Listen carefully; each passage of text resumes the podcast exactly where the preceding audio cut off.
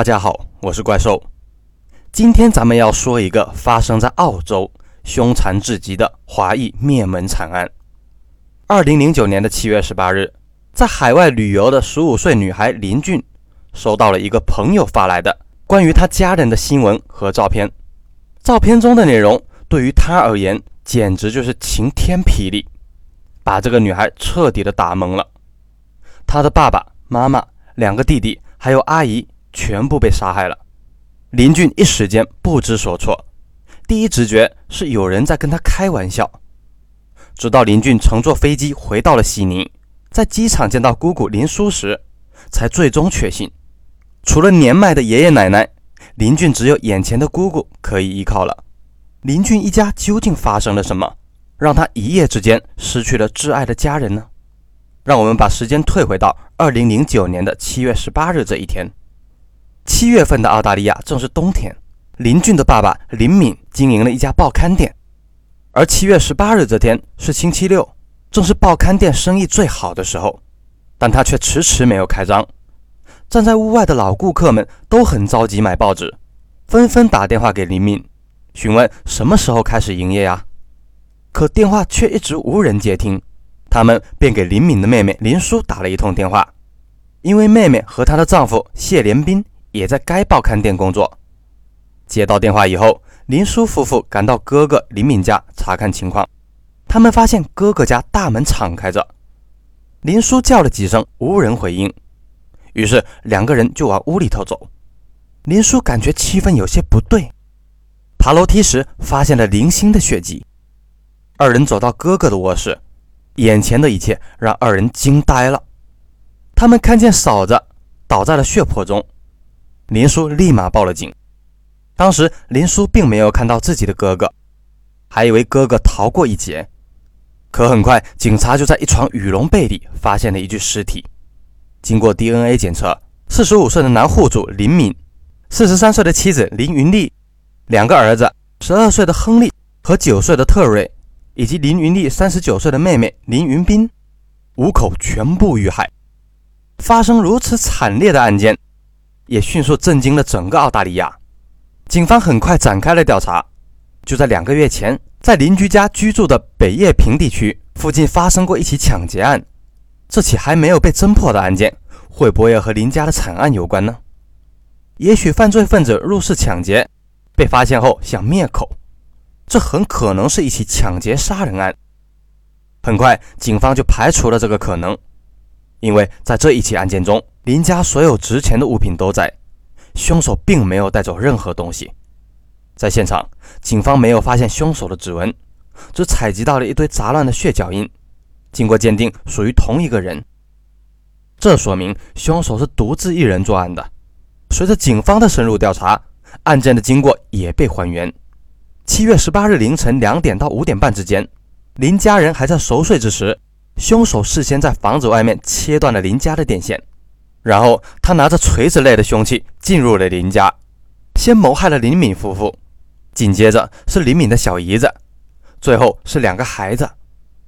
凶手的目标非常的明确，并且是有备而来。警方还发现林家的门完好无损，也没有从窗口闯入的痕迹。林家的五名受害者都是死于各自的卧室。也就是说，没人给凶手开过门。这种情况下，凶手能进入林家，只能使用钥匙。可凶手是如何得到林家的钥匙的呢？正常情况下，能够拿到林家钥匙的，除了林敏一家六口和爷爷奶奶之外，就只有林敏的姑姑和姑父了。警方有一个疑惑：林家大女儿林俊的卧室并没有被凶手闯入的痕迹。既然其他卧室都进入过，为什么？不去林俊的卧室呢？除非凶手当时知道这个房间并没有人。这些疑点聚在一起，让警方得出了结论：凶手非常了解林家的布局，并且应该知道了林俊当时外出旅行的事情。这应该是一起熟人作案。很快，警方就锁定了一个犯罪嫌疑人，那就是林俊的姑父谢连斌。不仅仅因为他是林家的熟人，更主要的是。他的证词前后矛盾。据谢连斌最初交代，他们夫妇进入林家以后，由于看到了血迹，妻子林淑非常害怕，到了林敏夫妇卧室附近时，他还抱住了妻子，劝她不要往里看，因为会看到尸体。但经过后期的现场比对，如果谢连兵的证词是无误的，他当时和妻子共同站立的位置根本看不到卧室里的尸体。那么谢连兵是如何在没有进入房间的情况下就知道里面有尸体了呢？谢连兵告诉警方，他和妻子进入案发现场时，总共看到了五具尸体。可在林叔的证词里，他说最开始只看到四具尸体，并没有看到哥哥林敏的尸体。事实上，林敏的尸体被一床羽绒被包裹着，隐藏在一个角落里，直到警方进入现场才被找到。尽管屋内共有五具尸体，但他们表面能看到的只能是四具。那么，谢连兵又是怎么能提前知道尸体的准确数量呢？谢连兵是经过医疗培训的。当他看到自己的亲人流了那么多的血，倒在床上不省人事时，他应该试着去抢救一下呀。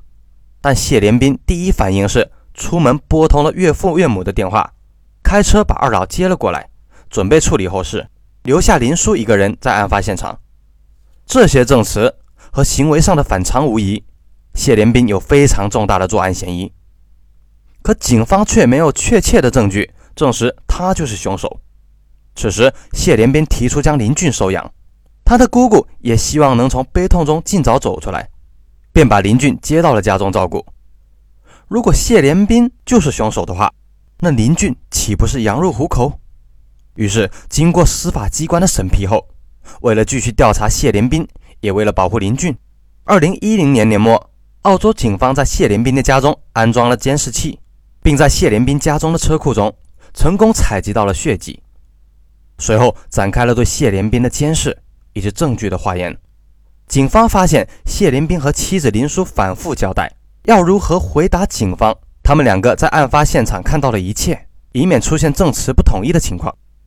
为了尽快确认嫌疑人，警方还故意透露给林叔一个信息：案发现场采集到的血脚印是一双亚瑟士运动鞋留下的，这是谢连兵最喜欢的牌子。很快，警方在监控中就看到了谢连兵切割亚瑟士鞋盒，然后把鞋盒的碎片扔进马桶的画面。警方还意外发现。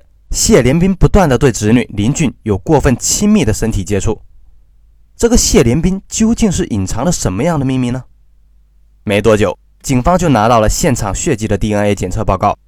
报告中显示，在谢连兵家车库里提取到的血迹，包含有四到五个人的 DNA，而其中四组 DNA 经核对，正是属于案件中四个受害人的。这份报告强有力的把谢连兵。与林家谋杀案关联了起来，谢连兵极有可能就是凶手。二零一一年五月，谢连兵被警方逮捕起诉。此时，林俊也站了出来，在法庭上，他说，在父母被害之前，谢连兵便性侵过他；父母被害以后，他搬到了谢连兵家，而谢连兵的行为也更加的放肆了。而那时，林俊并不知道谢连兵是杀害父母的凶手。只想着姑姑是他的亲人，想继续跟姑姑一起生活，所以一直忍气吞声，不敢声张。后来林俊的证词，法官也基本采信了，这也很有可能是谢连兵的作案动机。但谢连兵却一直拒不认罪。在案发八年后，二零一七年的二月十三日，经过多次审判，谢连兵最终被陪审团判定为犯有谋杀罪。被判处五项终身监禁，永远不得假释。这意味着谢连兵的余生将在监狱中度过。然而，令大家疑惑的是，谢连兵为何要向自己的亲人下手呢？谢连兵有三大动机，分别是钱财、嫉妒和谋色。林敏的报刊生意非常的不错，每年都有丰厚的利润。二零零九年案发之前。他刚在附近购买了两处房产，而且谢连兵之前跟妻子开了一家中餐馆，却经营失败了。于是夫妻俩投奔了林敏夫妇，在他们的报刊店里打工。这么一对比，两个人的财富就出现了明显的差距。谢连兵嫉妒林敏事业上的成功，而自己却只能寄人篱下。而谋色也是谢连兵行凶的主要动机。他专门等到林俊不在家的时候行凶。杀死他的父母，在林俊无依无靠的情况下，占有林俊，成为他的法定监护人，随后更能顺理成章地得到林家的报刊店和其他的财产。嫉妒这件事有多可怕呀？它可以让一个人变得面目全非。谢连兵嫉妒林敏一家所拥有的一切美好的东西，这些都让他觉得气恼、羞辱，甚至不安。同时，他也感到了一定程度上的厌恶和想要占有的欲望。最后，他选择了用攻击的方式来转移这种痛苦。然而，他不仅仅断送的是自己，而是整个家庭。他们曾经拥有幸福的一家十口人，但所有的幸福时刻都在2009年7月18日这一天戛然而止。就在凶手被宣判的第二天，李敏的父母去墓地看望了儿子。原本一儿一女。儿孙满堂，幸福的一大家子，儿子一家却被自己的女婿所杀。对于年迈的老人来说，这是何等的痛彻心扉！好了，本期的案件就到这里，别忘了到今日头条和 B 站搜索“怪兽奇闻”并关注。感谢大家的支持，咱们下期再见。